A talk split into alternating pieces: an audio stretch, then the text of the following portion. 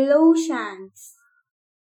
Last time we left with the conversation of Newt, Thomas, and Chuck, and today we are going to see that Thomas is spending the morning with Zart, who is the keeper of the gardens. Right? Let's get started with chapter 16. Thomas spent the morning with the keeper of the gardens, working his butt off, as Newt would have said.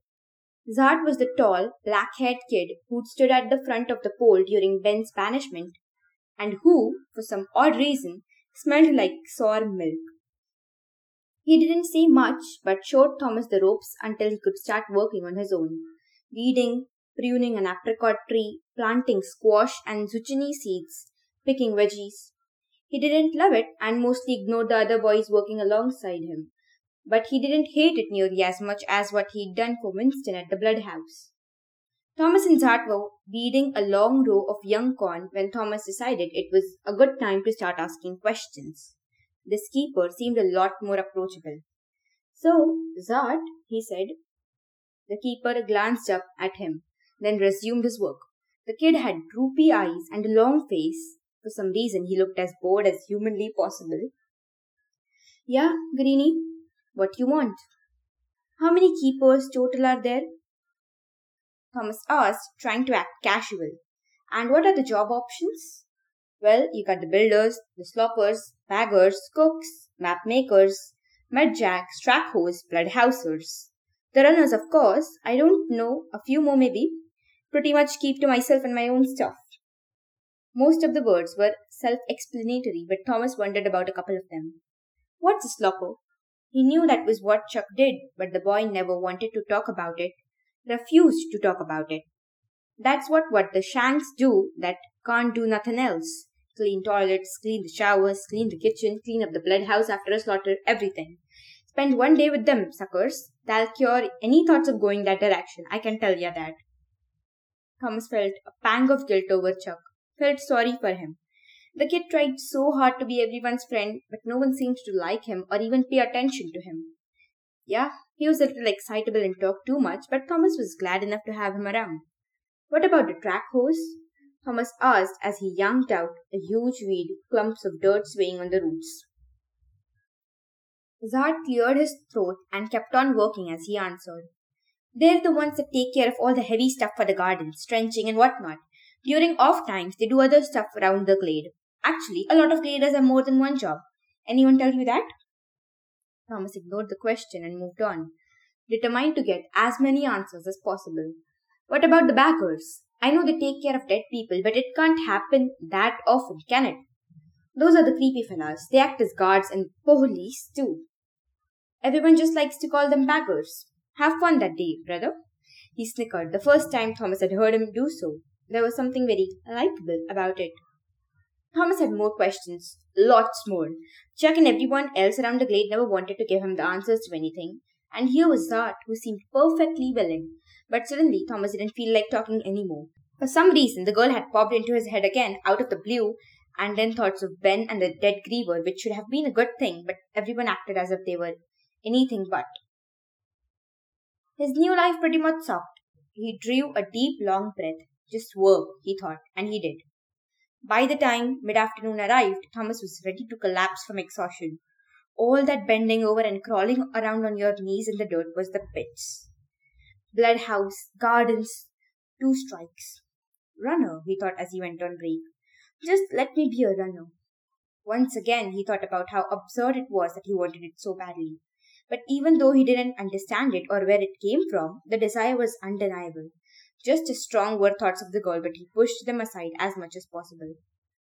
Tired and sore, he headed to the kitchen for a snack and some water. He could have eaten a full blown meal despite having had lunch just two hours earlier. Even pig was starting to sound good again.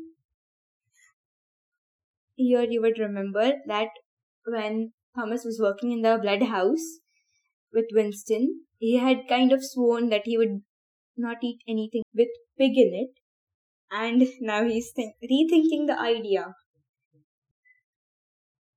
When one is hungry, one forgets like everything else and just wants to fill the stomach, you know.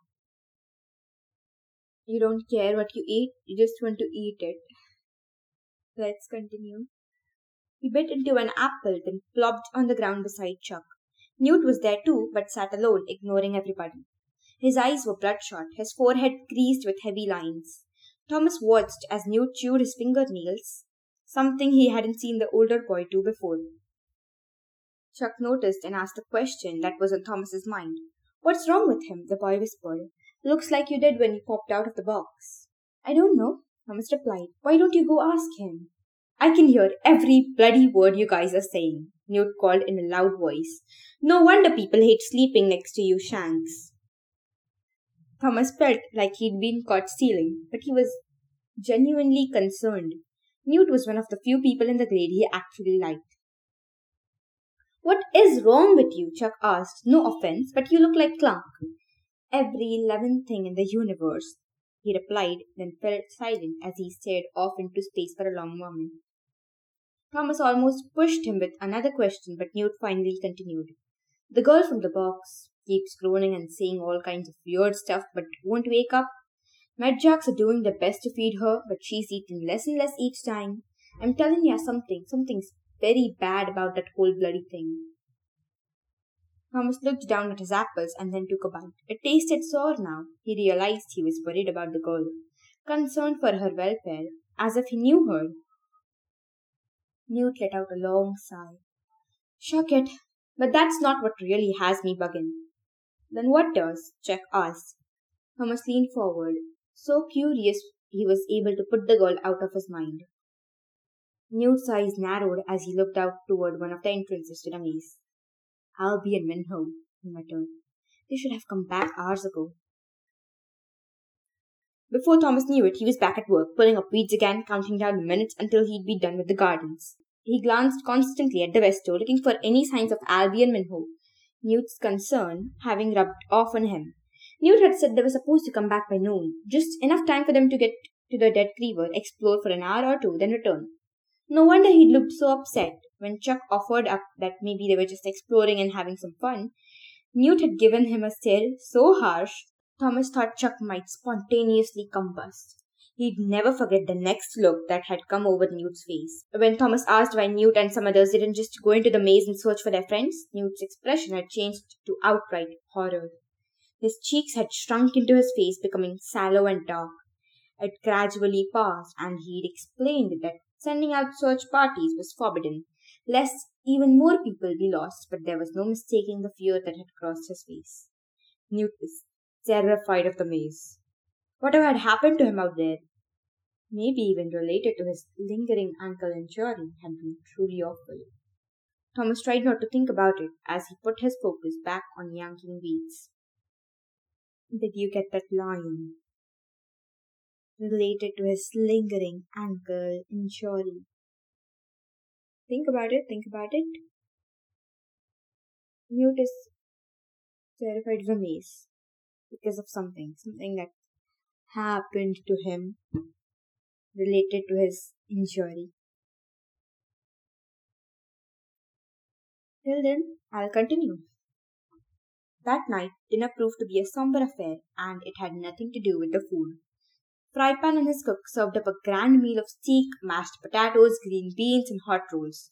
Thomas was quickly learning that jokes about Frypan's cooking were just that jokes. Everyone gobbled up his food and usually begged for more, but tonight the Gladers ate like dead men resurrected for one last meal before being sent to live with the devil. The runners had returned at their normal time, and Thomas had grown more and more upset as he watched Newt run from door to door as they entered the glade, not bothering to hide his panic. But Alby and Minho never showed up. Newt forced the gladers to go on and get some of Frypan's hard-earned dinner, but he insisted on standing watch for the missing duo. No one said it, but Thomas knew it wouldn't be long before the doors closed. Thomas reluctantly followed orders like the rest of the boys and was sharing a picnic table on the south side of the homestead with Chuck and Winston. He'd only been able to eat a few bites when he couldn't take it anymore. I can't stand sitting here while they're out there messing, he said as he dropped his fork on the plate. I'm going over to watch the doors with Newt. He stood up and headed out to look. Not surprisingly, Chuck was right behind him. They found Newt at the west door, pacing, running his hands through his hair. He looked up as Thomas and Chuck approached. Where are they? Newt said his voice thin and strained. Thomas was touched that Newt cared so much about Alby and Minho, as if they were his own kin. Why don't we send out a search party? He suggested again. It seemed so stupid to sit here and worry themselves to death when they could go out there and find them. Bloody hell. Newt started before stopping himself. He closed his eyes for a second and took a deep breath. We can't, okay? Don't say it again. 100% against the rules, especially with the bugging doors about to close. But why? Thomas persisted in disbelief at Newt's stubbornness. Won't the grievers get them if they stay out there? Shouldn't we do something? Newt turned on him, his face flushed red, his eyes flamed with fury. Shut your hole, Greenie, he yelled. Not a bloody week you've been here. You think I wouldn't risk my life in a second to save those lugs? No, I. Sorry, I didn't mean. Thomas didn't know what to say. He was just trying to help. Newt's face softened. You don't get it yet, Tommy. Going out there at night is begging for death. We'd just be throwing more lives away. If those shanks don't make it back, he paused, seemingly hesitant to say what everyone was thinking. Both of them swore an oath, just like I did, like we all did. You too, when you go to your first gathering and get chosen by a keeper. Never go out at night, no matter what. Never. Thomas looked over at Chuck, who seemed as pale faced as Newt. Newt won't say it, the boy said, so I will. If they're not back, it means they're dead. Minho's too smart to get lost. Impossible. They're dead. Newt said nothing, and Chuck turned and walked back toward the homestead, his head hanging low. Dead? Thomas thought. The situation had become so grave, he didn't know how to react. Felt a pit of emptiness in his heart. The Shank's right, Newt said solemnly. That's why you can't go out. We can't afford to make things bloody worse than they already are. He put his hand on Thomas's shoulder, then let it slump to his side. Tears moistened Newt's eyes, and Thomas was sure that even within the dark chamber of memories that were locked away out of his reach. He'd never seen someone look so sad. The growing darkness of twilight was a perfect fit for how grim things felt to Thomas. The doors close in two minutes, Newt said, a statement so succinct and final that it seemed to hang in the air like a burial shroud caught in a puff of wind. Then he walked away, hunched over, quiet. Thomas shook his head and looked back into the maze. He barely knew Alby and Minho, but his chest ached at the thought of them out there, killed by the horrendous creatures he'd seen through the window his first morning in the glade. A loud boom sounded from all directions, startling Thomas out of his thoughts. Then came the crunching, grinding sound of stone against stone. The doors were closing for the night. The right wall rumbled across the ground, spitting dirt and rocks as it moved. The vertical row of connecting rods, so many that they seemed to reach the sky far above, slid toward their corresponding holes in the left wall, ready to seal shut until the morning. Once again, Thomas looked in awe at the massive moving wall. It defied any sense of physics. It seemed impossible. Then a flicker of movement to the left caught his eyes. Something stirred inside the maze, down the long corridor in front of him. At first, a shot of panic raced through him. He stepped back, worried it might be a griever. But then two forms took shape, stumbling along the alley towards the door. His eyes finally focused. Through the initial blindness of fear, and he realized it was Minho, with one of Alby's arms draped across his shoulder, practically dragging the boy along behind him. Minho looked up, saw Thomas, who knew his eyes must be bulging out of his head. They got him! Minho shouted, his voice strangled and weak with exhaustion. Every step he took seemed like it would be his last. Thomas was so stunned by the turn of events, it took a moment for him to act. Newt! he finally screamed, forcing his gaze away from Minho and Alby to face the other direction. They're coming! I can see them! He knew he should run into the maze and help, but the rule about not leaving the glade was seared into his mind. Newt had already made it back to the homestead, but at Thomas's cry he immediately spun around and broke into a stuttering run toward the door. Thomas turned to look back into the maze, and dread washed through him. Alby had slipped out of Minho's clutches and fallen to the ground. Thomas watched as Minho tried desperately to get him back on his feet, then finally giving up, started to drag the boy across the stone floor by the arms but they were still a hundred feet away. The right wall was closing fast, seeming to quicken its pace the more Thomas willed it to slow down. There were only seconds left until it shut completely. They had no chance of making it in time. No chance at all. Thomas turned to look at Newt, limping along as well as he could. He only made it halfway to Thomas. He looked back into the maze at the closing wall. Only a few feet more, and it would be over. Minho stumbled up ahead, fell to the ground. They weren't going to make it. Time was up. That was it. Thomas heard Newt scream something from behind him. Don't do it, Tommy! Don't you bloody do it! The rods on the right wall seemed to reach like stretched out arms for their home, grasping for those little holes that would serve as their resting place for the night. The crunching, grinding sound of the doors filled the air deafening. Five feet, four feet, three, two. Thomas knew he had no choice. He moved forward. He squeezed past the connecting rods at the last second and stepped into the maze. The walls slammed shut behind him, the echo of its boom bouncing off the ivy covered stone like mad laughter. That's it for today. Thomas stepped into the maze. Good night. It might as well be his last night. He's he's pretty like, you know, brave. He's pretty brave. I don't know. Or yeah, he's pretty brave. And he's just like other heroes, you know. Like all the other books I've read. Every protagonist just has to risk his or her life for friends, you know.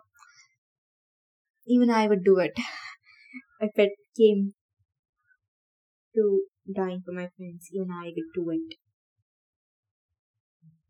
But I don't think that in our normal life we would be required to die for our friends.